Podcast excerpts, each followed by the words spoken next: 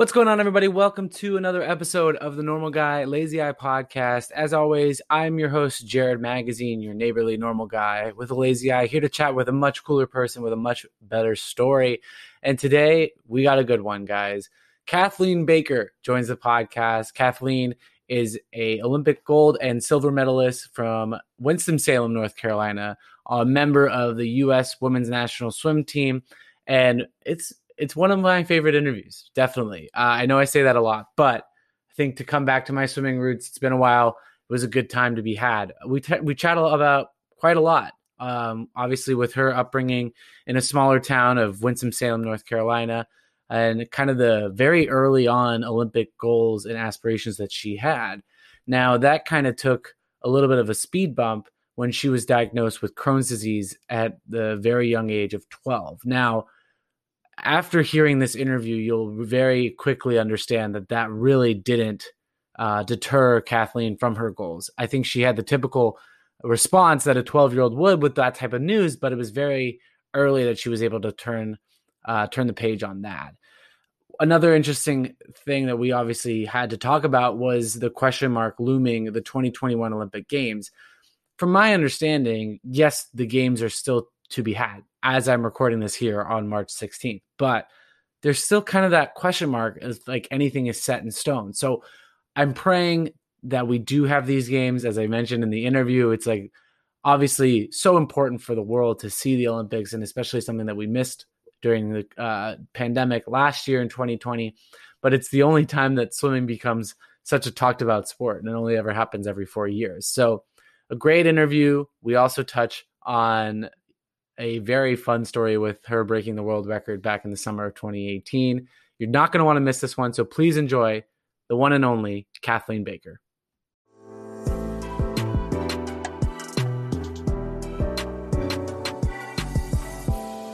This is the Normal Guy Lazy Eye podcast, a true eye opening experience.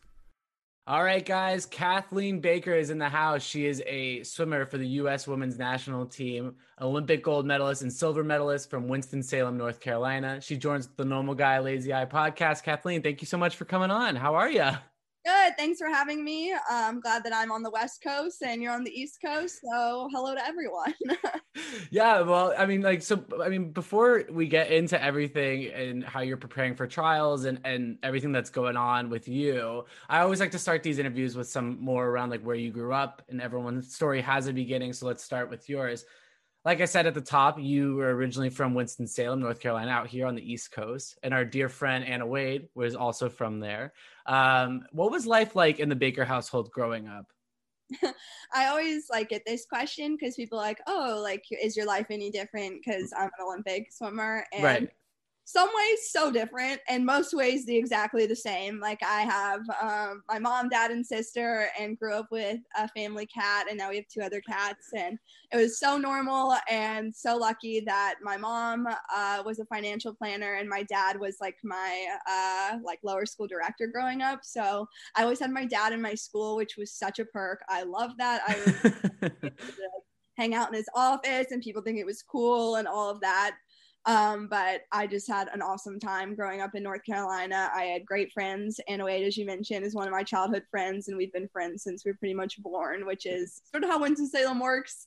I went to the same school pretty much my entire life, starting at age four. And so you have a lot of lifelong friends mm-hmm. and a lot of memories. And I'm fortunate that I have really awesome parents who saw that I am a hyperactive kid and got me in sports early and just like found my passion, uh, not only in swimming, but just being able to be fit and active. And I just remember playing outside after school for like hours and hours and hours till it got dark outside and my mom used to just like ring a bell and I'd run from a neighbor's yard back to my house for dinner and things like that. So I have had such an awesome childhood and then as that transitioned into swimming, uh, obviously things got a little different as my parents were driving me around the state, around the southeast, going right. on the country and world. Um, but I am fortunate that I have great parents who supported the dream, I guess. yeah, exactly. And like growing up in that small town type of vibe, uh, you know, you have the country club swim team, you have the, you know, playing out till the till the till the street lights come on and whatnot.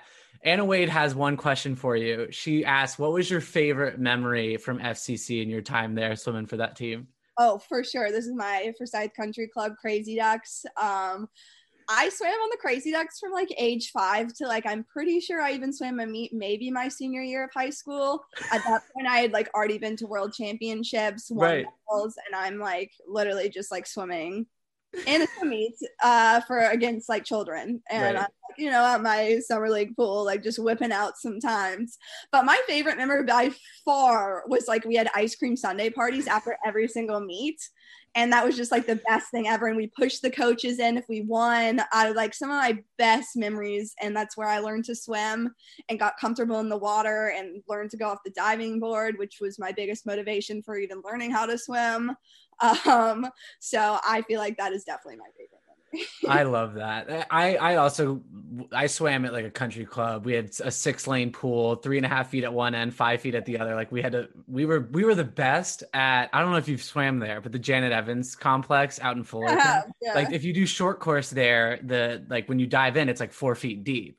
So like every team would complain about that, and like the us, we were like, no problem. Like we do it at five feet. Like this is easy. But I I loved. There's something about like country club and like summer league swimming, and whether it's like that small team feel, it's there's something special about it. yeah i mean i love it we had such a great group of people and just being able to just like swam year round and did summer league at the same time and for me summer league was just like such a non-pressure oriented space i was literally there for the social which Right. like is such a part of swimming to begin with but even more so when i'm at a summer league pool where my times don't count i'm diving into like a shallow pool off the side of the edge like Right. starting block, like nothing like that. So I just love that aspect of it where it was just like strictly there to just have fun and um, enjoy being a kid and loving swimming. I love it. I love it. So you, you did touch about it a little bit uh, when you decided to start training with Swim Mac, which is about an hour long drive from Winston Salem, practice every single day. What was that transition like for you going from that small country club type team to this is getting a little bit more serious? yeah, I mean, it's a decision I really wanted, which is awesome. I feel like so often in the sport, when there's an elite athlete, you have a lot of crazy parents. And I'm so fortunate that my parents, I think, are not crazy. They like let me push, push like the limits of what I wanted to do. And I like remember meeting with my uh, mom and dad and being like, I need to train on a different team. Like, I need to be at a bigger team, better environment, blah, blah, blah.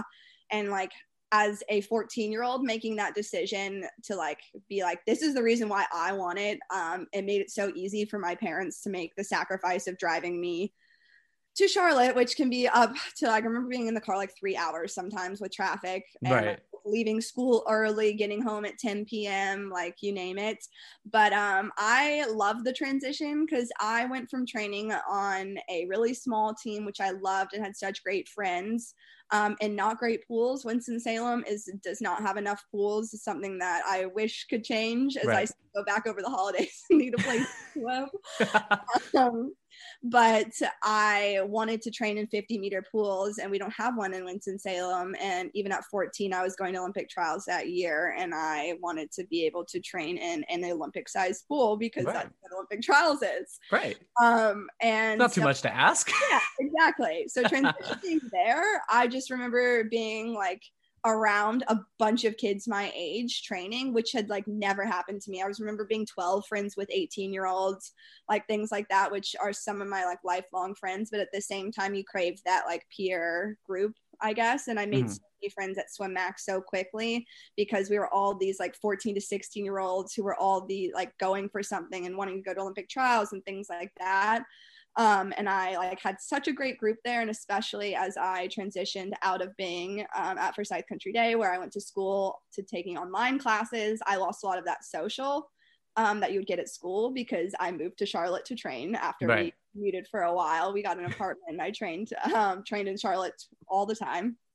Still went home on the weekends, but um, I just remember being like, "This is so awesome that I get to have this like peer group who are so many people like me who have to go to practice, can't go to a football game, can't have a sleepover on Friday night, things like that, because I'm always at practice, regardless of if they are like not as good as me. We sort of still had the same practice schedule for a, Yeah. a while, which was really cool. Um, and even in Charlotte, I transitioned out of training with like a club team into training with professionals, but I still had all those friends and we hung out all the time. And and that was like such a cool thing for me and such worth like so worth it for me right. to, to like when I sacrifice so much for a sport, it's nice to still have like a social life. I, I I agree so much. Like, and I mean, I never got anywhere near your level, but I do kind of look back now, being 23, and at the time, to your point earlier, like we gave up the football games, we gave up the sleepovers because we had Saturday practice, we gave up li- li- literally anything on a Friday night, not happening, just yeah. not happening, and like during that, I was kind of like, ah, that w- like that kind of sucks, but you're so right in the fact that like you're surrounded by people that are doing the same sort of insanity that you're doing that it almost is like addictive yeah like you know what i mean like if we're all in this then we all want to do it then let's yeah. just, let's just freaking do it. it. like it's so yeah. nice when people just get it that's like what i always say it's so nice to have friends who understand what i'm going through um, and because they either have or are still going through it. Um, and that was just really cool for me. I mean, I just had like the best group of friends. We all did everything together, spent every weekend like going on the lake, hanging right. out, like hanging right. in the parking lot before practice, like things that like breakfast like, after.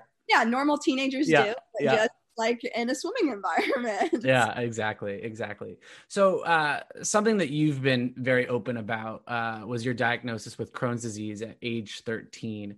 Uh, you know, as you're breaking national age group records, you're really at the at the top of your age group, and and no one's touching you. This kind of comes down. What was going through your head in terms of where do I go from here?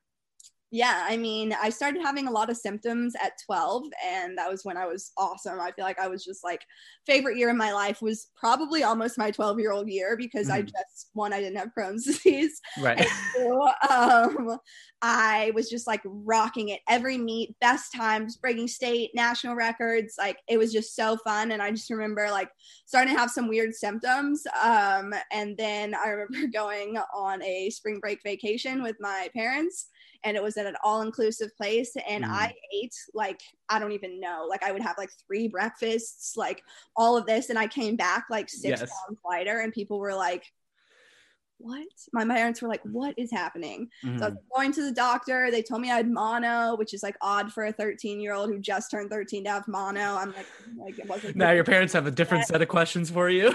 yeah, I know. I was like, maybe I drank someone's water bottle. Like, right, I don't know. Right. Um, but turns out I had like a false positive mono because my immune system was so messed up and I had Crohn's disease. And then I started having like every gastrointestinal symptom you could literally imagine like mm. i was having and it progressed very severely and i was already a pretty fit 12 13 year old worked out all the time had great muscles whatever and then i looked emaciated and right. i looked like 10% of my body weight in a month and when you're like barely 100 pounds like that that doesn't look that good and people no. are like oh is everything okay um, and I fast forward, like my symptoms started sort of in February, and I was diagnosed by May, which is pretty quick in the scheme of people being diagnosed with Crohn's. One, because my symptoms were pretty severe. Two, because I have an awesome mom who took me to the doctor and was like, something's wrong with my kid. um, and then three, just like I was swimming so bad, like and that so was not okay for you.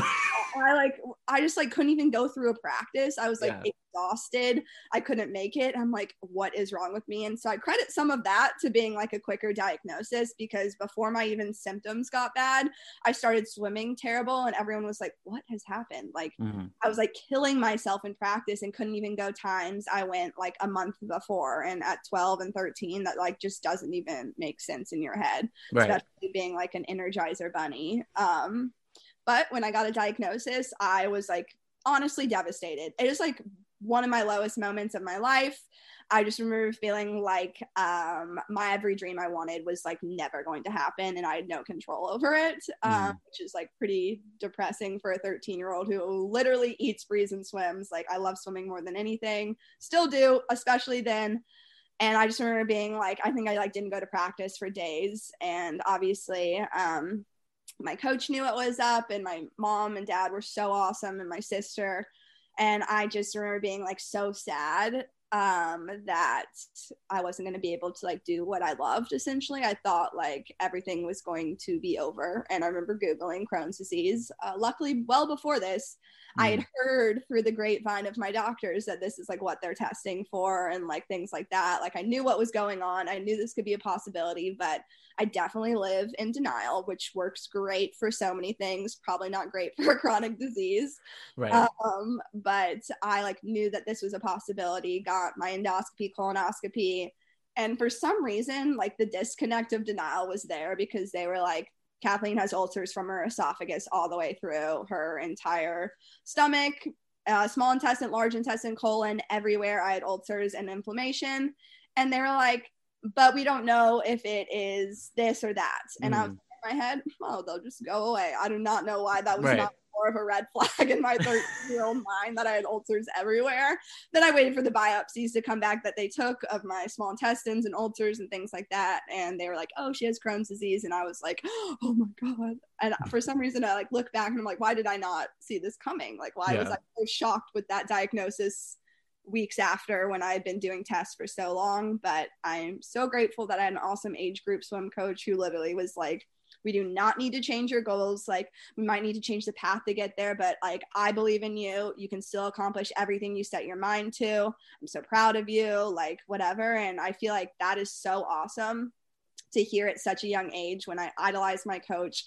He was so important to me. And um, I've just been able to sort of have that and surround myself with people who sort of like tell me the same thing. My doctors are like that. It's not just like Kathleen, the 13 year old with Crohn's. It became like Kathleen, the 13 year old who wants to be able to like go through school without getting sick or go to a mm-hmm. sleepover without fretting over being ill or go to college for swimming. And I feel so fortunate that I had such amazing doctors that saw so much past just like an age and a diagnosis and what my goals were. Definitely. And like, I, with something like that, I can't even imagine what that was like going through. But I think the support group that you had, it seems like was definitely the, kind of the way to carry yourself through this. But what was the like turning page for you personally when it was like, it can't be Kathleen, the swimmer with Crohn's disease. It has to be Kathleen's going to, you know, kick the crap out of this thing and still strive for her goals? I think, like, honestly, pretty quickly after my meltdown of diagnosis, I sort of have been in that mindset since then.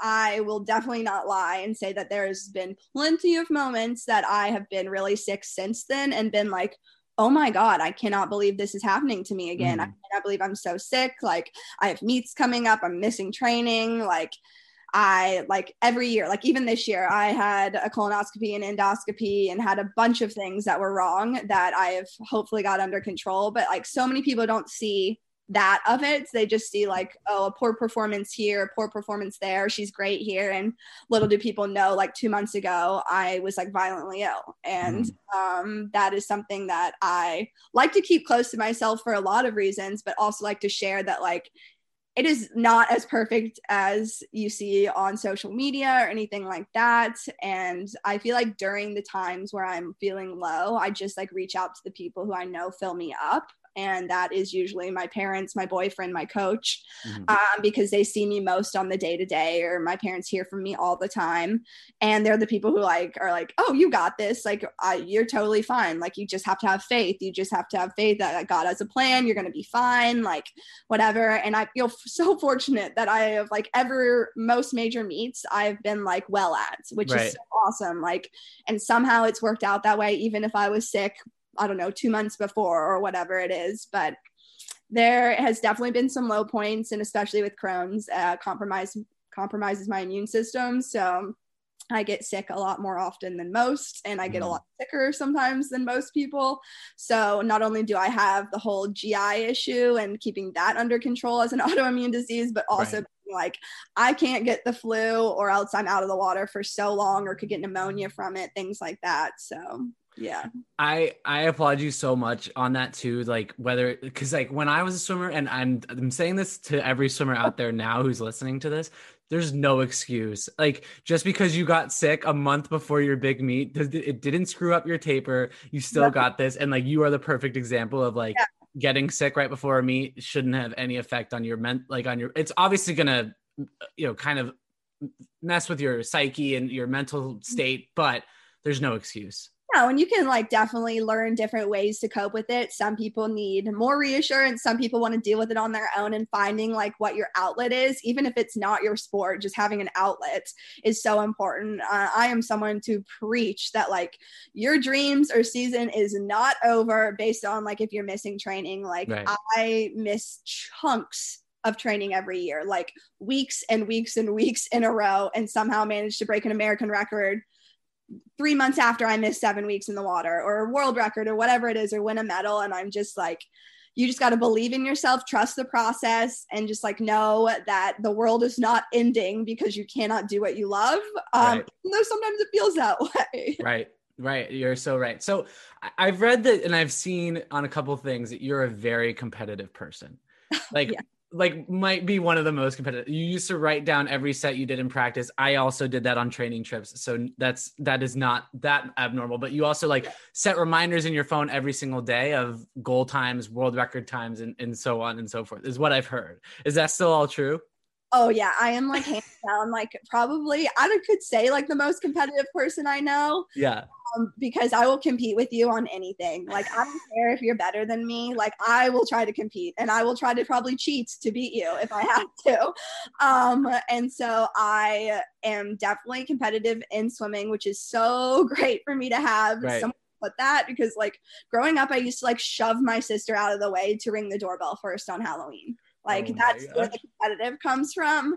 And so I love that swimming. I can just get into practice, I can race, I can compete, and I have so much joy doing that. For me, like going to swim practice, I feel like I'm at a swim meet. Like right. my times that I go and practice like reassure me, give me goals, whatever, and they bring me so much joy. And so I sort of like set those time goals. And because I have such like a huge notebook of what I go and practice, write down a lot of my main sets still now that mm. I can be like, well, I held this on this that one time, so I should be able to hold this on this. If I do better, then I'm like, I, that was lit. I've done great today. Yeah. yeah. So um having that is like so healthy for me but i definitely will compete with anything. I love especially anything athletic. I like am not amazing on land but i can hold my own. Um, no summer is good on land. Come yeah, on we know this. Yeah. Quarantine really pushed me to like learn learn a little bit more on that land activities but i love to like compete with anything. I love to have fun doing it and it doesn't matter if you're a boy or a girl i'm going to compete with you. Um and I think that's really special and it, help, helps me be like a really great racer because I want it so bad. I want that for so much more than just winning. I just love, love, love what I do. I love it. I love it. So your coach Dave Marsh, who's been your coach for a very long time now, has said you're one of the hardest working swimmers he's ever coached. Uh, and coming from the swimming world, I mean, this guy has coached Olympians, world champions, some of the best swimmers in the world. Like, how important is it to have that sort of relationship with your coach at this level to succeed where you're getting at right now? Yeah, I mean, my coach has been my coach since around 14. I would say, like, um, he coached me 14 and 15 a little bit. And then at 16, he's been coaching me pretty much full time, mm-hmm. minus the college season. I was with my college coach. Right. Uh, and I am so fortunate to have that. We have an awesome relationship. I idolize him. He is a huge mentor for me. Um, I think that that is so great and has been such a helpful person to navigate all the different levels of swimming he's seen me at. And he has so much experience. Um, and I find it such a compliment that he thinks I work hard because I do. And I push myself to like the brink so often. And I love that, like, very rarely am I ever told, like, to pick it up um, and I am more told to slow down on something than pick it up and I love that about myself. And um, as we've grown together, he knows me so well, and he knows when to like pull me back because I'm pushing myself, and I don't really know what that fine line is of like jumping over the edge of like I have worked so hard that I have like literally no energy left. My Crohn's isn't doing well. I'm like literally just like a dead human being, mm-hmm. and he knows like on those days that like when he sees me walk in, he always says like I can tell in your eyes when you walk in if um, um, you're not gonna you have no energy essentially and so he makes that a combination and he knows that i'll never tell him um, if i'm tired or doing bad um, so he always says when kathleen when i ask her how are you doing are you okay and she says anything under good or great then I know that it's not a good day. And then I know that this is when we need to maybe just swim aerobic or maybe take a recovery day or something like that. So it's been awesome. I'm so fortunate.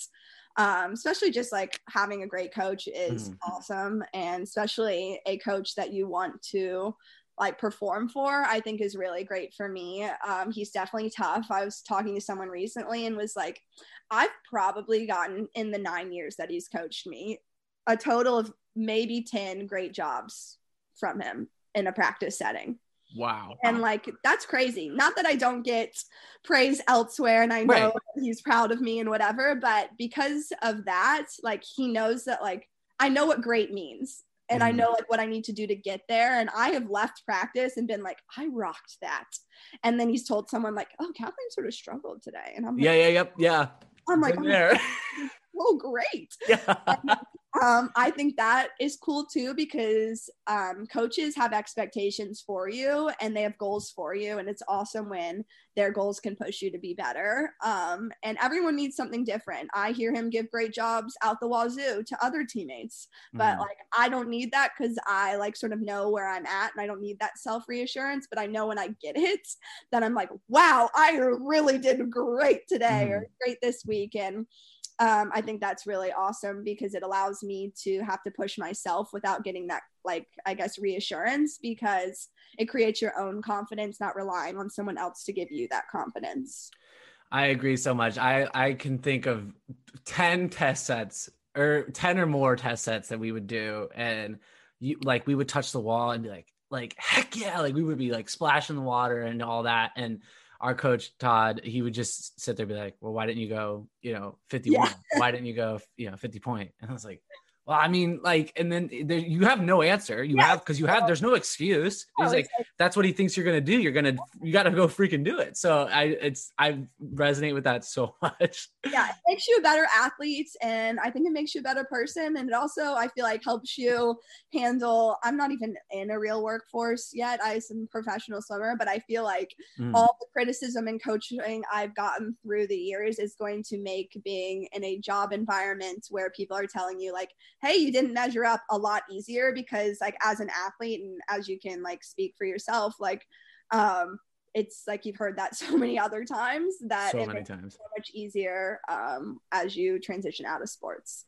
Agreed. Agreed. A thousand percent. As a person that's now not a professional swimmer or never was, now in the in the quote unquote real world, I can agree to that. Um, so let's talk about your road to 2016 here for a second. I mean, it, obviously a big a big part of your career. What was it like? Did you did you sit down with your coach and say this is like this is the year we're gonna go to the Olympics? Because I, the reason why I ask is I feel like every Olympian has a different story to that. Whether like uh, my friend, you know, Kaitlin Sandeno, it was more like this is the goal, but we're not we're not changing anything. What was that conversation like for you to talk about the goal of getting to 2016? Yeah, I mean, I made my first national team at 16, and um, this is a great example. I got sixth place in the 200 backstroke, which makes the national team. It gets you pretty much nothing, though. Like, I it, I'm just sixth. Like that, yeah. I'm on the national team, but I don't really get anything from it. Um, you don't get a salary. Obviously, I'm also like uh, 16, but still, if I wasn't, you don't get a salary, things like that. And I remember telling my coach, I'm like, I think I just made the national team, and he was like, Well, like, what does that get you? yeah, like woohoo. oh and so i think that like going from that i just sort of like hit all the stepping stones um, from 16 to 19 which is when i made my first uh, olympic team because the following summer at 17 i got second in the 200 backstroke and went to the pan pacific games and then at the pan pacific games i qualified for worlds in the following year at 18 years old and so i was just sort of on this trajectory to make the team essentially um, I swim very competitive events. Backstroke in the US is so tight and so competitive. And so I feel like we um, changed things, but it wasn't just for like the Olympic goal. It was more of like, what are you going to do to get better this year? And right. hopefully, as you continue to get better, more mature, things like that, like that's going to put you on the Olympic team because at 17 and 18, I was getting top two in the US in my events, which typically make the Olympic team in the United States in individual events. And I added weightlifting my senior year of high school, um, which a lot of people start that much earlier than me, but I mm-hmm. had consistently drop time like up to that point. And i was like my coach was like we don't need to mess anything. Like it's always great to save tools in the toolbox sort right. of. Right. Um, and i remember starting to hit like I don't even say plateau because it wasn't, but I started to not like just drop these chunks of time or was like hovering around the same time two years or two seasons in a row in my main events, which I was like not thrilled about. and so I'm like, I need to do something different. I need to fix something. And some of that was just like me actually getting strength. Like I remember going from like being able to do like pretty much like no pull-ups like strict pull-ups to now like i think my max is like 17 strict pull-ups um so i don't think this is like new this year too like i was yeah. not 17 four years ago i could right. probably do like 10 or 7 or something right. like that but it's all about like that growth and strength um and i think that plays a huge role in my swimming um because i swim so much from like the power that i create and i know how to trans um translate the power in a weight room into um swimming. And then at the same time, I also fixed a lot of huge technical mistakes that I was making. And um, leading into trials, I was doing like an excessive amount of extra uh, turns uh, practice. I would do them at the beginning, I would stay after. I feel like I was doing like tens and tens of extra turns filming them because that was something I was getting behind on. I was like flipping at the wall first and somehow not coming out even no anywhere near first. And yeah. um I think that was sort of a lot of it. And then I went to college on the Olympic year and I did not swim well. Uh, I swam sort of okay. And I didn't swim well, not because of my college, um, but because I was like having a lot of Crohn's symptoms and it wasn't really doing well around NCAAs. And I also gained like 10 pounds. And that's not ideal. Like if you are like trying to be an Olympic athlete, like 10 pounds is sort of a lot. And um, I think a lot of that was just one learning like a dining hall situation, yeah. two being like, I can't have cupcakes every day, even though I train really hard. Like I, I cannot eat a cupcake every day. Like that's just not, that's just that, not, you know? Yeah, that was, that was, that was such a big realization for, for me too. Like, eh, like no, no matter where you, where you at training wise, the college experience is going to take yeah it's its toll on you and like you have to kind of prepare for that. And like the off season between my freshman and sophomore year was bad. Like I, I, like we didn't i swam for a division one mid-major school so it wasn't nearly like the amount of off-season training as you would at like a cal or stanford but that screwed me up because i would still be eating like i was in season and not training like i was in season. So you can do the math. It was it was a it was a big wake-up call but let's go to the to the summer of 2016 at trials. Like you said, you were you were placing top two in those those those events in the hundred back specifically. I still think though there had to be some sort of nerves when it was this this is not a dress rehearsal anymore. This is the big this is the show, and if we get top two, we're going to to be representing Team USA. Where were the nerves at when you jumped into that pool at the hundred back finals at Olympic trials? I like love to give this story because unless you are a swim nerd, you probably don't know this. Um, but leading into trials for one, I like went home right after exams, end of April, and like started training with my club coach again. Lost the 10 pounds in like six weeks, which was like pretty hard to do. I felt like I was eating like a rabbit. Right. Um, and got a different like went back to my normal weight routine things like that. And i was swimming a lot better than i had been. Um, got my crohn's under control things like that. But my coach will tell you that he was like i didn't think she was going to make it till like two weeks before. He was wow. like all of a sudden things just like started to click again. Um, and i remember being like in a meet in may and olympic trials are in june and i just ate it. Like i swam so bad. And i remember like sitting in the car with my mom crying. Um, like a normal person. That's what yeah. I say. It's fine to cry in your car. Yeah. Um, and my mom being like, it's okay, honey. Like, you can stop. Like, you don't even have to do Olympic trials because it's so stressful. And I was so emotional about it. But when she said, I was like, why would you ever say that? Like, of course I want to go to Olympic trials. Like, why would right. and she was like, I'm so sorry. I, am sorry. And I just remember this like moment. I laugh about it now, but it's terrible. Right. Obviously. But yeah, I got to Olympic trials feeling great about myself, like swimming great at this point, have recovered from the meltdown in May. Sure. Um, like I felt like I was doing good in practice, things like that. Um, had some good little race pace pieces and warm ups leading into my event. And Olympic trials is really stressful. And I like am already nervous and I haven't even competed yet. Mm. Um, I just like feel my nerves when I get um, to the pool already, like not even on a day I'm competing, just like walking into the pool. And I try to like use most of my nerves um, as something positive and turn that into like good positive energy and adrenaline and things like that.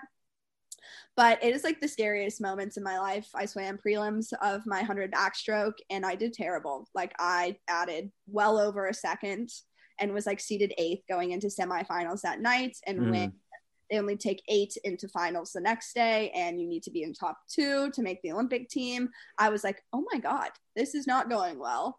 Yeah, and it's an uphill battle from here. yeah, it wasn't because I didn't like I was out of shape or not swimming well. I just like got too nervous and overswam my race. And this is when I'm so grateful for an amazing coach who literally sat with me in the lobby, reviewed all my races, reviewed my races from last year, and was like, This is what we need to do. Spent the entire warm up with me working on technique and just was like, You need to have fun, you need to relax. And um, I say this in a lot of interviews that I do, but one of the best advices he gave me was to walk out um, for my semifinal swim with a smile on my face because um, it'll trick your body into thinking you're having fun. And I needed to pretend like I was at my favorite meet of all time, which is at like just a pool in Charlotte that I just love going to. And um, for having 17,000 people watching you swimming for uh, making an Olympic team or an Olympic final, um, trials final. It's really stressful and yeah. it, you feel like you're going to throw up. Like that is like hands down. And I swam my semifinal swim, did awesome, went a best time, got seeded second for the next day. And at least that gave me a lot of confidence. So I wouldn't say it took the nerves away, but at least now I have the confidence there, which like sort of can calm some nerves because you're like, at least I'm doing well. Like, you right. know, I just got to right. like do what I know what to do. Um, and I remember feeling like so nervous before um, my 100 back final because I was like, there's nothing in this world that I love more than international swimming. I love college swimming for what it is. I love club swimming, but there's like no better feeling for me than getting to put on that American flag swim cap and like getting to do that whole shebang and travel and whatever. Yeah. I love, love, love that. And I'm yeah. what happens if I don't make it? And what's crazy is that I like was so worried about what like the residual like my residual circle was going to think of it not my family not my friends nothing like that because they get it it's so hard to make it but those like random people like teachers or like you know like different parents who are just like have no idea that yeah. like, my whole life they're like oh kathleen's going to olympics they have no idea how hard it is to actually like touch first or second on right. that day at Olympic trials. And I remember right.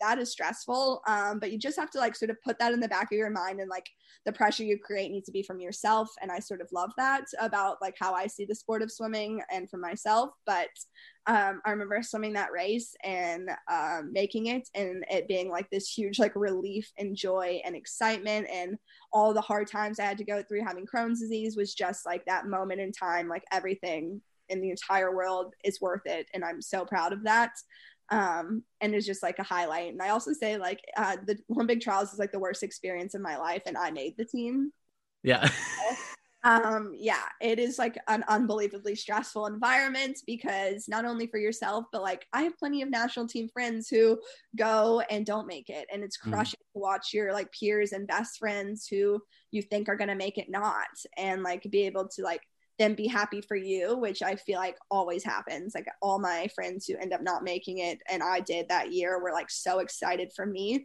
But it was so sad to see like my friends' dreams get crushed in that moment. Doesn't mean they aren't going to go this time or another Olympics, but in that moment it's crushing. Yeah and i think it's i think it's a lot different than uh, anything else because it's another four years and it's also another i have to qualify for olympic trials. I have to make it to semifinals. I have to make it to finals. I have to touch second and it's four years from now so i don't even know where i'm going to be training. Like yeah. like a lot of people don't realize that. They just see the same names every year and it's like well well they probably did a great thing and they're probably you know this good but it it like what it does to your mental health what it does for your physical health. I'm sure even like it is a lot on on yeah, one person.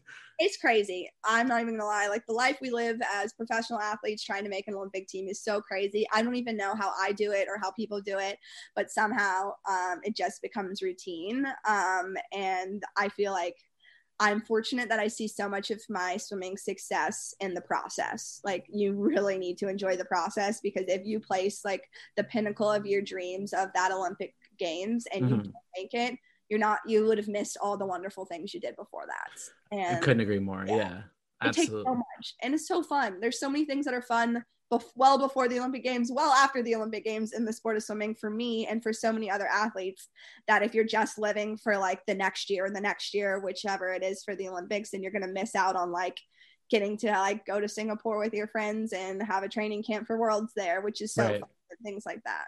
Train trip was always the best, that's for sure. um, so let's get into the hundred back in Rio and, and correct me if I'm wrong, right? Prelims for the hundred back is on night two or the second day, but then finals is night four. So pretty quickly, here comes the event that you've been training virtually your entire life for. Like, what was the what was the last piece of advice your coach gave you before you stepped out for that for those for those races? To have fun. I feel like that's almost always his advice for me, um, and to relax. Um, I need to relax. That is like my cue word when I dive in the water. I'm like, relax, relax, relax. Mm or else I will just like come out just like, oh, gotta swim fast now, and like right. I to calm down. Um, but what's crazy is that like Olympic trials was so much harder mentally um, than the Olympic Games was. I was like at the Olympic Games and I was like, oh my god, I'm here! Wow, this is crazy. Yeah. Um, and I surprised myself, and that's even more exciting. I was seeded 14th and ended up with a silver medal um, which is pretty awesome story there. I went a way huge best time, which like people don't realize. Like, okay, I dropped a half a second, but when you're at the top like that, a half a second is like sort of a huge chunk. Like right now, like if you're dropping halves of seconds, like you're almost breaking world records and things like that. Mm-hmm. Um, and that was like pretty cool for me. And I was so stunned by that. I was like, I don't even, I don't even know how that happened. And honestly, I feel like it was just because I was so much less like scared, I guess, and nervous because I had like accomplished the goal. I'm like, I am an Olympian and no one can take that away from me, which is awesome. Um, I definitely feel like the nerves did return when I was like seeded first into the Olympic final. Yeah. okay, yeah, trying to win a medal here. Like this is some big stuff. I remember like being in the ready room and I had uh, a teammate who swam for Zimbabwe and she mm. was there uh, with me and I remember like looking at her and she's like, Are you okay? Like, and I was like, my face was red. I was so nervous. And I was like, Yeah, I'm fine. And at the Olympic Games, if you're top qualifier, you walk out last and they like really take their time walking each individual athlete out. So I go yeah. in the line of eight people to like down to me and I'm just like by myself, the last one walking out. And I was like, I do not even care what medal I get. I'm like praying, God, I'm like, I don't care what medal I get. Like, I just want to touch the wall, like first, second, or third. Like, I knew that um, someone, one of my main competitors who ended up winning gold, um, mm-hmm. the night before swam the 200 IM. And so she didn't give her like full effort in the 100 back. So I knew she was going to be like way closer than she was the night before because she had two events. Um, and so I just was like, I'm just gonna try to stay in my own lane, swim my own race. And that's sort of great about being on your back is that I like really don't see that many people. Like I see people on the turn, but I'm like maybe a little bit out of the corner of my eyes, but like I'm not see some arms. I always saw I always saw like the arms. And if yeah, like, yeah. You, if see, like, you saw those, you knew you were close. Yeah. yeah. You know you're in the range, but you're never gonna be like, oh, I'm swimming freestyle and I'm passing this, you know, like how right. this feeling that way. So I'm like sort of thankful for that. Um, but getting a silver medal was like such an amazing experience for me and so surreal. And it still feels not even real when I talk about it now. And it's been almost five years um, uh, because it was just such a dream and so surprising, which is so awesome. And I think that's like the best moments ever. And I remember seeing my coach. Um, he was the first person I saw after I did my NBC interview, like on deck. Mm-hmm. Um, and right before I like go into this huge media zone where it's like a football length field of media right after I like swam. So I'm like breathing hard, but I still haven't warmed down yet, right? No, I'm like literally like from the deck straight into this back zone that's called a mixed zone. And I remember seeing my coach before the mixed zone and him just like picking up picking me up and hugging me and being like, You are an Olympic medalist and no one will ever take that away from you. I'm so proud of you. And I just remember like crying and him crying and it just being like one of my favorite moments um, ever in yeah. like world I live in. what was what was the text from your parents? Oh, there was my mom calls me Boo, and she uh, yells "Go Boo Boo" before all my races. Like no matter if I'm like literally at the Olympic Games and stands quiet, "Go Boo," you'll hear it. Mm-hmm. Um, and she's like, "Boo, we're so proud of you." My parents were just like so in shock that this is like their kid, you know. Yeah. Like they just like can't even believe that happening, and they get so nervous for me swimming. My sister and uh, especially like can't even like watch because she's just like oh wow. like so nervous. And um, they always say it's so hard because they want to help me and they can't because they're just like in the stands you know? Right. they like make me swim faster or help me at all. They're always like praying i hold on and things like that. And they were just so proud of me and i got to see them um, the next day at the Olympic like house, I guess, like our family home uh, mm. house that they have for like sponsorships and things like that. And I just remember being like, "This is my medal," and showing it to them, and it just being like one of the best moments of all time. Yeah, I, I can't, I can't even imagine. Like, do, do you have any uh, pre-race rituals that you like you have to do before a race? I don't even know if it's rituals, but like I always wear pearl earrings and I walk out in blue sparkle Uggs. Those are like my go-tos. You're like superstitious type of yeah. things. I have like the same warm up that I do pretty much like every single meet. Um, and that sort of just like gives me confidence. I've been doing it for years. Obviously, it works pretty well. Yeah. Um, and it's just great to have a routine so that like you can just like roll through the steps rather than being like, what do I do next? Like I know exactly when I want to start my lands, like activation work, stretching, things like that. I know what time I want to get in. I know what time I want to get out.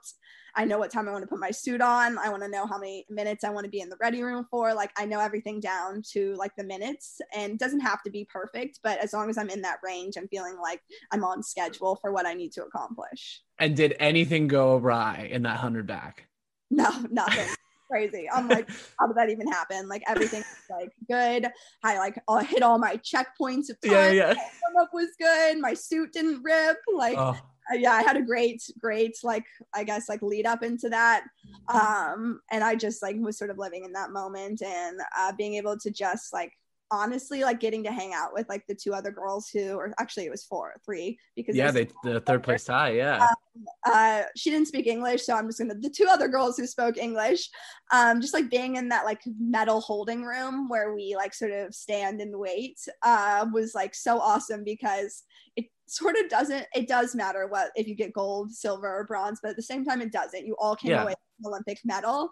And like you're just so happy and you're happy for each other. And that just like doesn't always happy happen when you're like competing. You're just like trying to beat everyone. But in that moment, you're just like, I'm about to stand on an Olympic podium. Like, yes, I have bronze or silver or gold, but like we all just medaled at the Olympics, and that's pretty awesome. I, yeah, I, it's, it's so cool to hear. Like, I've never heard anyone say like it doesn't matter, but uh, yes, it does. Like, obviously, like at the end of yeah. the day, the U.S. cares how many golds we walk away right, with, exactly. and someone's keeping track. But like in that moment, that kind of goes away. Yeah, that's, that's awesome. Like, I I won an Olympic medal, and that's pretty awesome. yeah. So your gold medal moment did come later in that meet, um, alongside Lily King, Dana Vollmer, and Simone Manuel in the four x one hundred medley. The last night of the meet, what like a lot of people think swimming is an individual sport and by by a lot of regards it is right mm-hmm. but it's these moments that it's really a team sport what was that like for you you've talked about like the importance of wearing the american cap but being there with that team on the gold medal podium hearing the national anthem what was that whole thing like for you? Yeah i mean i can't even like fathom like that that was my first olympic gold medal because it was such a special moment and getting to like share it with teammates is so different because swimming is so individual but getting to share that moment with teammates was like amazing and we won the thousandth uh, gold medal for team usa in history. I remember us knowing that if we won that event we would get it um, like sort of around that time because there was like no other races that were gonna like surpass that and right funny is that right after us is the men's relay, which is Michael Phelps's relay. And if we didn't get it, they would get it. And we're like, we need to get this. Yeah. Like, get this for us. Like Michael Phelps has so many Olympic medals. It's we're like, so annoying. no. no, I just remember that being like the joke that we needed to take it from the boys um, so that they wouldn't get it. And um, just getting to like celebrate that moment and stand up on the podium and watch your flag be raised and get to sing your national anthem is like just just surreal. Like it literally is like I can't even like put into words like what it felt like because I felt like I was like actually living a dream and remember yeah. just like so happy that my family was there and my home coach was there because like getting to like celebrate with them was like pretty awesome. I remember climbing into the stands later that evening because it's the last night. My parents stayed around and we took a bunch of photos and um, just getting. Did you warm down? Did you warm so, down? Did you warm down?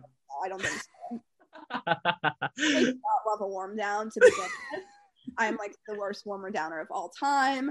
Um, but I will if I need to. But um, yeah. usually into the meet, unless I feel like I'm going to throw up, yeah. I'm, I'm not getting in the warm down pool. Like I just take that suit off and I'm out of there. Yep. I um, yeah, I'm the same way. I swam my last mile ever at Big East in 2019 and I I didn't warm down. No. I was done. I was so done. And like my body was in so much pain, yeah. but I was like, I don't care. Sometimes it feels terrible. I'm not gonna lie the next day. But you know, sometimes it's worth it. Like I mean I spend so much like you spend so much time being on like this strict swimming schedule and typically at a big meet when the meet's over it's like oh my god like what what do i do now you know? Like yeah. uh, i'm not warming down. That's what i'm gonna do. Right yeah. right. So and, go ahead sorry. Uh, I, was, I was just gonna say and that's just like a great moment is when you like finish a big meet and you're like i'm not warming down. We are taking our suits off. We're going to get milkshakes whatever it is. I love it. But like from a swimmer's perspective right the olympics have to be the world's longest swim meet in terms of how many days you're there like you know but did you get a lot of downtime in between those those two key events and like what was were you training a lot or like was it was it more just like warming up warming down what was that whole process like yeah um so like leading into the games we have two training camps um and then we get to Tokyo. I think like maybe, or sorry, not Tokyo, Rio, mm-hmm. uh, five days before, like I think swimming starts, or five days before the Olympics starts, something like that. And so we're already there like a decent amount of time before the competition starts. And I mean, I haven't been home in like a month already, so I've already been like peace out from home, been like right. a, like literally living in a bubble. Um, and then uh, the try or the games start. And for swimming, it's at the beginning of the games. It's pretty much like a day after the opening ceremonies or something. And it's an eight day meet. And I swim day two and three, and then day eight. And so I do have that chunk of time in between but I did nothing, like actually nothing. I um, rested and made sure that I was in like the best, um, I guess, continued training a little bit, but we hold like our rest or taper, you know, but mm. I don't really go back up. I'm just training enough to like sustain myself for a couple days. Um, and I just remember being like, a lot of my friends like who finish at some point in the meet uh, are like going to see different matches going to different stuff my parents yeah all my parents sightseed, saw volleyball, saw sand volleyball, gymnastics, water polo, diving. Like they saw everything, and I literally saw nothing. I was like swimming, swimming, swimming, whatever. um, and I, it was like what's expected of you and something you're happy to do because what would feel so bad is if I finished on day eight and didn't perform for that relay. It's at that point, it's not my individual swim, it's a team swim. Right and that's even worse than doing that on your own. Yeah. Um, so yeah. And i remember like i have i saw i've seen like a very little of rio and that's okay because i had a great experience. But um fast forward a summer later and I made Worlds, which is also an eight day meet. And I swam like I think almost every single day. And I actually liked swimming every day or alternating some days. I think I might have had a day off in there mm-hmm. um, because it just helps you stay in the meet a little bit. It's just Agreed. so routine. Um, I think I swam like day two through eight um, with like some mornings off with um, just having a final that night and things like that. And I just really um, enjoy having a fuller meet schedule. And I only went to the Olympics in the 100 backstroke, and now I swim the 100, 200 backstroke, and the 200 IM. So that gives me nine swims in individual swims instead of three because um, we have prelim, semis, finals. And I much rather do that than just have like that one shot and done and then wait four days and then swim again. Yeah, I yeah that I always was like a big fan. I hated days off because then I just got in my own head the whole time. Yeah, uh, it's not like you can even do anything. Like as I said, like I right. I wasn't doing anything. I was like going to the training pool, coming back, going to watch, or sometimes I didn't go watch because it's like emotionally draining to watch your friends do great because you're like, yay! So I watched some of the finals back in the hotel and things like that, or Besides the medal winning though, and and and all of that, do you have a favorite memory from Rio? Yeah, for sure. So, like as I say, like during the eight days, I did nothing. But, yeah. um, I have great memories with my suite mates. My all my suite mates won gold medals, which is pretty incredible. I think that's I, awesome. I measured like whose suite won the most, in my suite did. Um, so that's pretty cool too. Uh, and so it was really fun to have like all of us coming home at night, being like so excited, like winning medals, like you know, like that's a really great um, environment to be around for sure. Um, and then so like during the games, I remember like after I won a silver medal, my roommate also won a bronze medal that night, and I had been training with her since I was 16, and she's like a big sis to me. And we like couldn't sleep because we were so like, oh my god, I can't believe we won medals. And we like mm-hmm. walked to the dining hall at like 4 a.m. and had like pizza and popsicles. Um, and that's like a great moment that I, I will that. literally remember for the rest of my life, probably more than some of the memories that I have before or after that race. Um, just because that was like so special. We got to share that joy and um, that was pretty awesome. And then I remember like after the meet was over, we went to like the Team USA house and I saw my family and everything. And then we all went to the beach for one day, which was super fun. And then just getting to be around uh, other athletes and things like that. Obviously, there was like the whole Rio Ryan Lochte a little bit of an issue with the partying. So um, typically, like in Olympic Games, when you're done, is like one giant party. And um, why wouldn't it be right? Yeah, exactly. uh, you put athletes who train 24 seven, and then are like, oh, you just accomplished your main goal of your life, and now you're done, and you have a week left. So and you're in um, Rio de Janeiro. yeah. So there's always parties to go to, and just like being able to sort of just like have fun and be like as in quote like normal um, mm for a hot second was pretty awesome and just getting to celebrate like our success as a team usa and because of rio not being uh, the safest like country um, it was like mandated we were in the village. Um, and so we stayed in the village the whole time. And i no one in team usa i'm pretty sure stayed for closing ceremonies because it was like two weeks after i think our event ended and they were suggesting that we go out and went home. Um, yeah.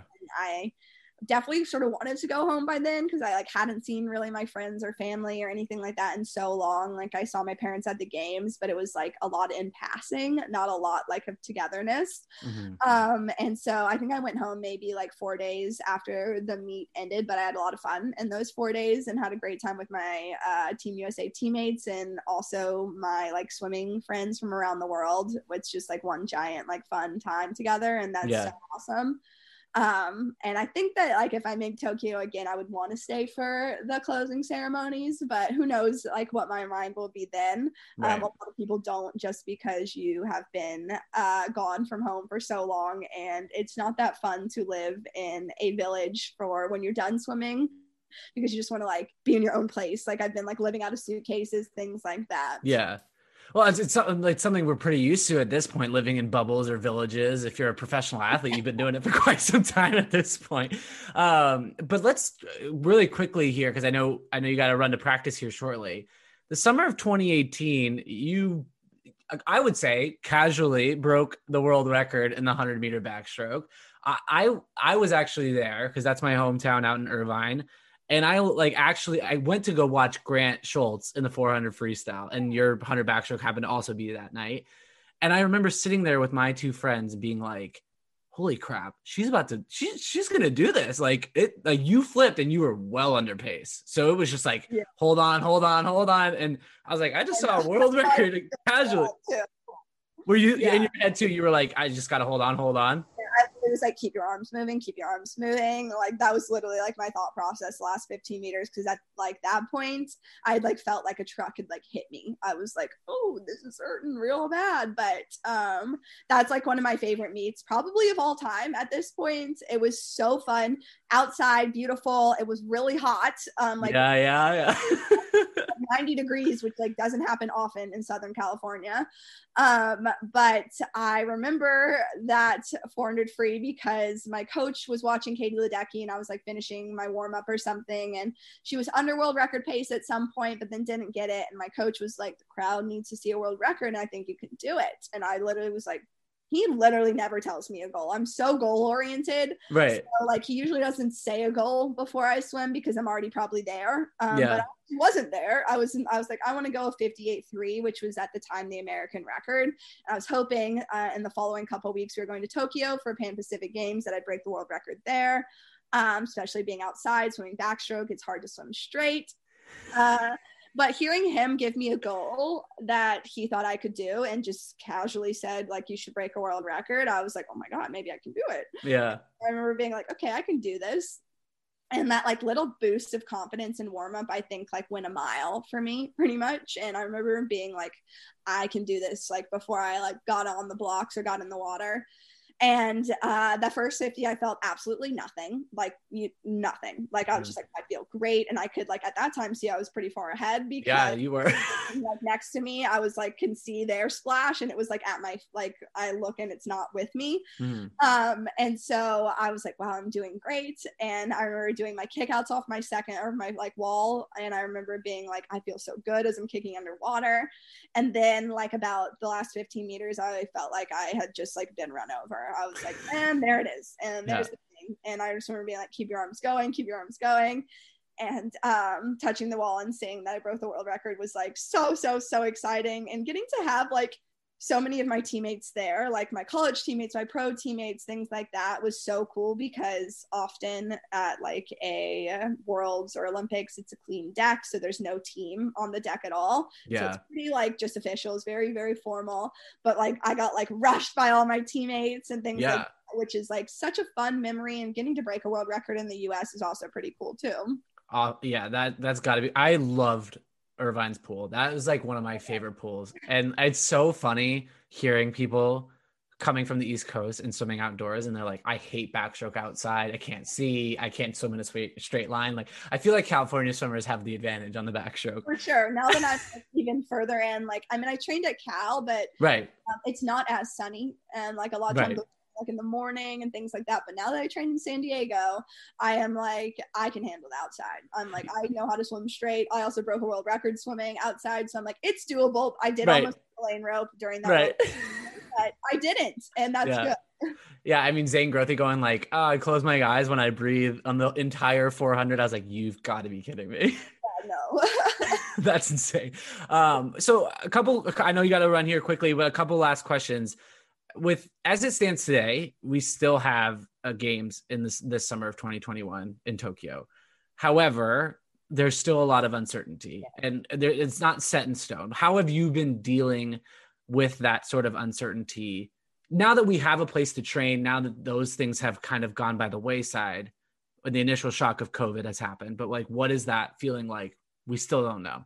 I think it's a little bit hard because there is like that uncertainty level um, there in terms of what the games are going to look like, if they're going to happen, um, and things like that. And I feel like I'm doing well. Um, that would be my best description. I'm doing well. It's Um, not good and it's not great, so it's no. not. Per- it's yeah, I'm doing well with it. Right. I feel like some of my teammates are like, oh, I read no articles on if the Olympic Games are happening. And I'm like on the other side of like wanting to like at least have some knowledge because if they don't happen, like I don't want this like emotional shock of like not being prepared. But at the same Yeah. time, I go to practice um, every day thinking that they're happening because there's no way I could train and make an Olympic team without that mindset right. just like banking really like finding that appreciation and gratitude for being at the pool which i think covid gave so many athletes around the world not just in swimming. Um, and i feel like i've had that because of being on the water for crohn's and things like that but it never helps never doesn't help to like feel that again and feel a heightened sense of that. And knowing that the olympic games is like the pinnacle of my career um, and that i want to make the team and i want to win olympic medals for the us and it may not happen is a very scary thought and i hope that it doesn't but at the same time like i know that i'm so much more than swimming and at the same time i've had an incredible journey along the way and i have so much fun every single day in practice as i'm about to head out there now Right. um, but it's just really like being able to turn your brain sort of off the future sometimes and focus on like what you have in front of you. Um, and i know like i see a lot of articles and there's always a lot of talk but so much is speculation and we're not going to know. Like realistically we're not going to know until probably april maybe uh, march. And so just keeping my head sort of down in the meantime um, and just trying to do my best to get better and get ahead of competition Well, I hope for everyone at Team USA and everyone that's training for this that we do have a games because it's the only time everyone gets to talk about swimming and it doesn't I get popular. Like I know. I know. I love it. Awesome. Well, Kathleen, this has been an absolute blast. I have one last question for you that we ask all of our guests. So I can't let you not have this one. if you were to write your autobiography today, okay. what would be the title of it and why? Oh my gosh. Wow. That's a hard question. Okay. I would say that probably the title would be like enjoying the process and i think that that is something i like sort of stand by. And i think like when you have adversities that you have to overcome and everyone has some level of adversity you don't have to have a chronic illness to have adversity. Um, and everyone has that but it's like how do you handle adversity and how do you move past it to enjoy like the little things when sometimes it's not easy to enjoy the little things? Like it's sometimes not as enjoyable to go to practice when i don't feel good and finding right. that joy of still being there and finding one thing to get out of it. And also just being able i would love to be able to like share the journey and the gratitude I have for like my family, my teammates, my coaches, my doctors, you name it, because it really takes a village to raise and have an Olympian in your life. I love that. You killed that answer for saying it was a hard question. You crushed it. So, uh, Kathleen, this was an absolute blast. Thank you so much, and and and go crush practice. Thank you. we'll keep in touch. All right. Bye. So, a big thank you to Kathleen Baker for coming on this week's show. I really had fun uh, during this interview. I loved Kathleen's super competitive attitude and kind of the whatever it takes mentality. Like it took me back to my days of swimming, and like I, I know my friends are gonna give me crap about this, but uh, you know, I, I, I was the type of kid that sprinted in warm up and, and thought everything, every set, every drill that we did was was a race, and whatever it took to get better, I really wanted to do that. So it was super fun to kind of have someone on the other end of this interview have that same type of mentality. Clearly, it worked out a lot better for Kathleen, uh, as I'm not an Olympic gold medalist, but obviously it was such a fun interview, and I wish her all the best. And I wish Team USA all the best as they train for 2021 in the hopes that we do indeed have uh, Olympic Games this summer. So be sure to go follow Kathleen on Instagram. I'll drop all of her social in the description of this week's podcast. Again, if you are enjoying the podcast, please feel free to give us a review on Apple Podcasts. Follow us on Instagram at Normal Guy Lazy Eye so you can see snippets of this week's interview with Kathleen.